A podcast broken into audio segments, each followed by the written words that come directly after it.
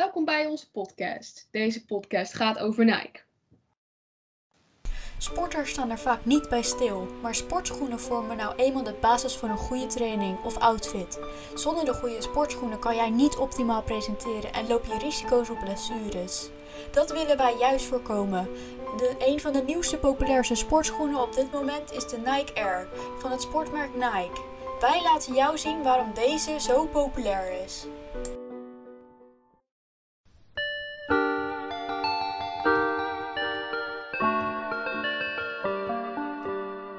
Ik ben uh, Florianne en ik uh, samen met Camilla maken wij een podcast over uh, Nike. Dus nou ja, Camilla, jij hebt ook Nike schoenen. Ik bedoel, ik heb ook Nike schoenen. Ja. Maar waarom heb jij ze eigenlijk gekocht? Nou ja, um, ik ging naar kijken in de winkel en die stonden daar gewoon en ze zagen er leuk uit. Toen ging ik ze testen. Mensen zaten echt lekker, joh. Gewoon Mhm. heerlijk. En toen bleek gewoon een week later had opeens iedereen diezelfde schoenen aan. Toen dan was ik echt van, oh, tuurlijk. Dat het zijn gewoon ze mooi. Ja, nee. Ja, nou, ik koop ze zeg maar meer eh, voor het sportgedeelte.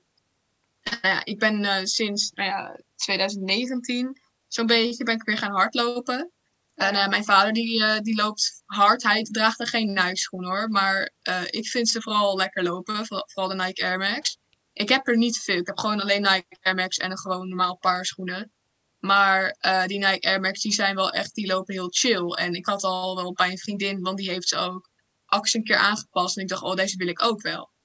En eh, nou ja, voor hardlopen zijn ze gewoon heel chill. Dus ik Ja, dacht bij mezelf, laat ik ze halen, weet je wel. Het, is, het heeft alleen maar positieve zooi opgebracht. Ik bedoel, ik heb sowieso heel snel dat ik van heel veel schoenen last krijg als ik ga hardlopen. Maar deze daar, die zijn gewoon goed. Daar ben ik gewoon blij mee. Dat is wel heel fijn.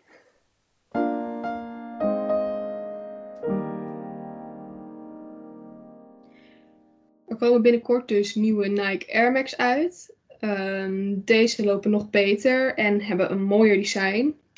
Deze schoenen komen over ongeveer, ik denk, een maandje of misschien twee uit. Dus als je wil kijken daarvoor, zou ik als ik je, ja, als je het echt wil hebben, dus echt de eerste, zou ik de Nike, eh, de Nike website in de gaten houden.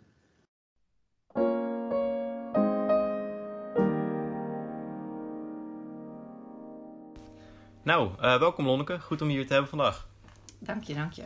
Dan eh, ga ik gelijk met de deur in huis vallen. Eh, wat is het proces, proces van een product schetsen of bedenken eh, tot het in de winkel ligt?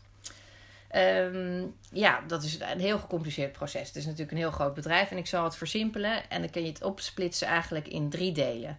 Eh, je hebt product creation, dus het gedeelte waar het product wordt gecreëerd. Je hebt merchandising en sales. Nou, zou ik beginnen met product creation, want dat ligt eigenlijk zeg maar, aan het start van het proces. Er is een heel designteam wat kijkt naar de trends, naar de kleuren, eh, de modellen. Ehm, zij creëren nieuwe producten, zowel footwear als apparel als eh, equipment. Dus tassen, sokken, eh, noem het maar op. En dan is er een development team wat, daar wat met ons design team samenwerkt. En zij onderhouden de contacten onder andere met fabrikanten. Eh, dus, en ze doen onderhandeling voor prijzen bijvoorbeeld, maar ze gaan ook op zoek naar materialen, stoffen en het ontwikkelen van, van al die producten. En zoals ik al eerder zei, dus onder andere ook een milieubewuste oplossing voor het ontwikkelen van die producten. Dan heb je natuurlijk de fabrieken, daar wordt alles gemaakt. En in de fabrieken worden ook de samples gemaakt. En dat zijn eigenlijk de eerste prototypes van de producten, zoals we ze graag zien. Ehm, en we maken zowel digitale als echte samples. Dus dat we online zeg maar, kunnen kijken naar wat zijn de producten, maar dat we ook eh, inderdaad eh, fysiek een sample hebben. Nou, het tweede deel, zeg maar als je het hebt over dit hele proces, is merchandising. En merchandising is eigenlijk het creëren van assortimenten. Nou wat is een assortiment? Je moet je bedenken, ieder seizoen, we hebben vier seizoenen in een jaar. En ieder seizoen worden er heel veel producten ontwikkeld. En worden er heel veel producten gemaakt in het product creation proces. Maar niet alle producten zijn even relevant voor alle verschillende winkels. En dan moet je bijvoorbeeld denken, zeg maar, je hebt Nike-only winkels. Dus dat zijn winkels waar alleen Nike wordt verkocht. Maar je hebt natuurlijk ook allerlei eh, multi-brand eh, omgevingen. Nou, dan kun je denken, dan heb je winkels die zijn meer sportgerelateerd. Of je hebt winkels zoals, zeg maar, sportgerelateerd. Denk aan een Perisport of een, eh, weet je, waar je meerdere merken hebt. Zowel Nike, Adidas, noem het maar op. En je hebt meer lifestyle georiënteerde berichten. Dus eh, winkels waar je de schoenen koopt waarmee je... eh, naar school gaat of, of naar de kroeg. Dus denk aan bijvoorbeeld een JD waar jij je sneakers gaat halen. Nou, ehm, dat is dat proces van merchandising. Maar wat gebeurt er dan eigenlijk? De merchandisers nemen dat grote, dat grote aanbod en die maken voor al die verschillende winkels dus een klein, eh, kleine selectie of een kleine rustselectie van producten. En dat noem je een assortiment. En dan het derde deel is sales. Dus het, ons sales team neemt dat assortiment en die gaat samen met die, uh, met die wholesale of met die uh, retail clubs. Dus retail is een Nike direct to consumer, dat zijn de Nike Only winkels. Die verkopen rechtstreeks aan de consumenten. Of dat wholesale gedeelte, dat zijn dus de, de JD's en de Perisport, noem maar voor, bijvoorbeeld. Of een Intersport, Sport 2000. Uh, daaraan verkopen we die assortimenten.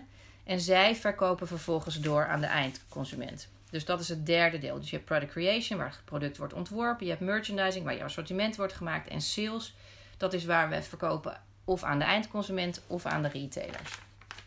Dus dat is in een notendop hoe Nike werkt en opereert. Ja. Zo, dat is een hoop inderdaad. ja. En uh, welke van deze drie onderdelen werk jij dan precies in? Ik werk in merchandising en ik werk uh, in Hilversum in het Europese, op het Europese hoofdkantoor voor uh, multibrand. Dus niet voor Nike Direct, maar voor multibrand. En ik werk voor uh, aan de sportkant. Dus denk aan een Intersport en aan Sport 2000 bijvoorbeeld. Dat zijn multibrands die in Nederland bekend zijn waarschijnlijk. Oké.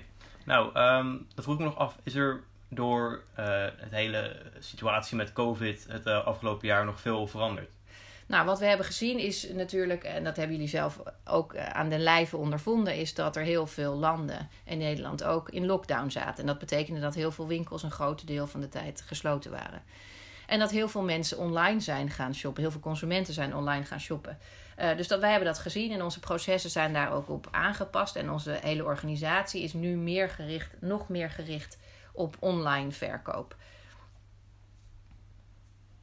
Oké.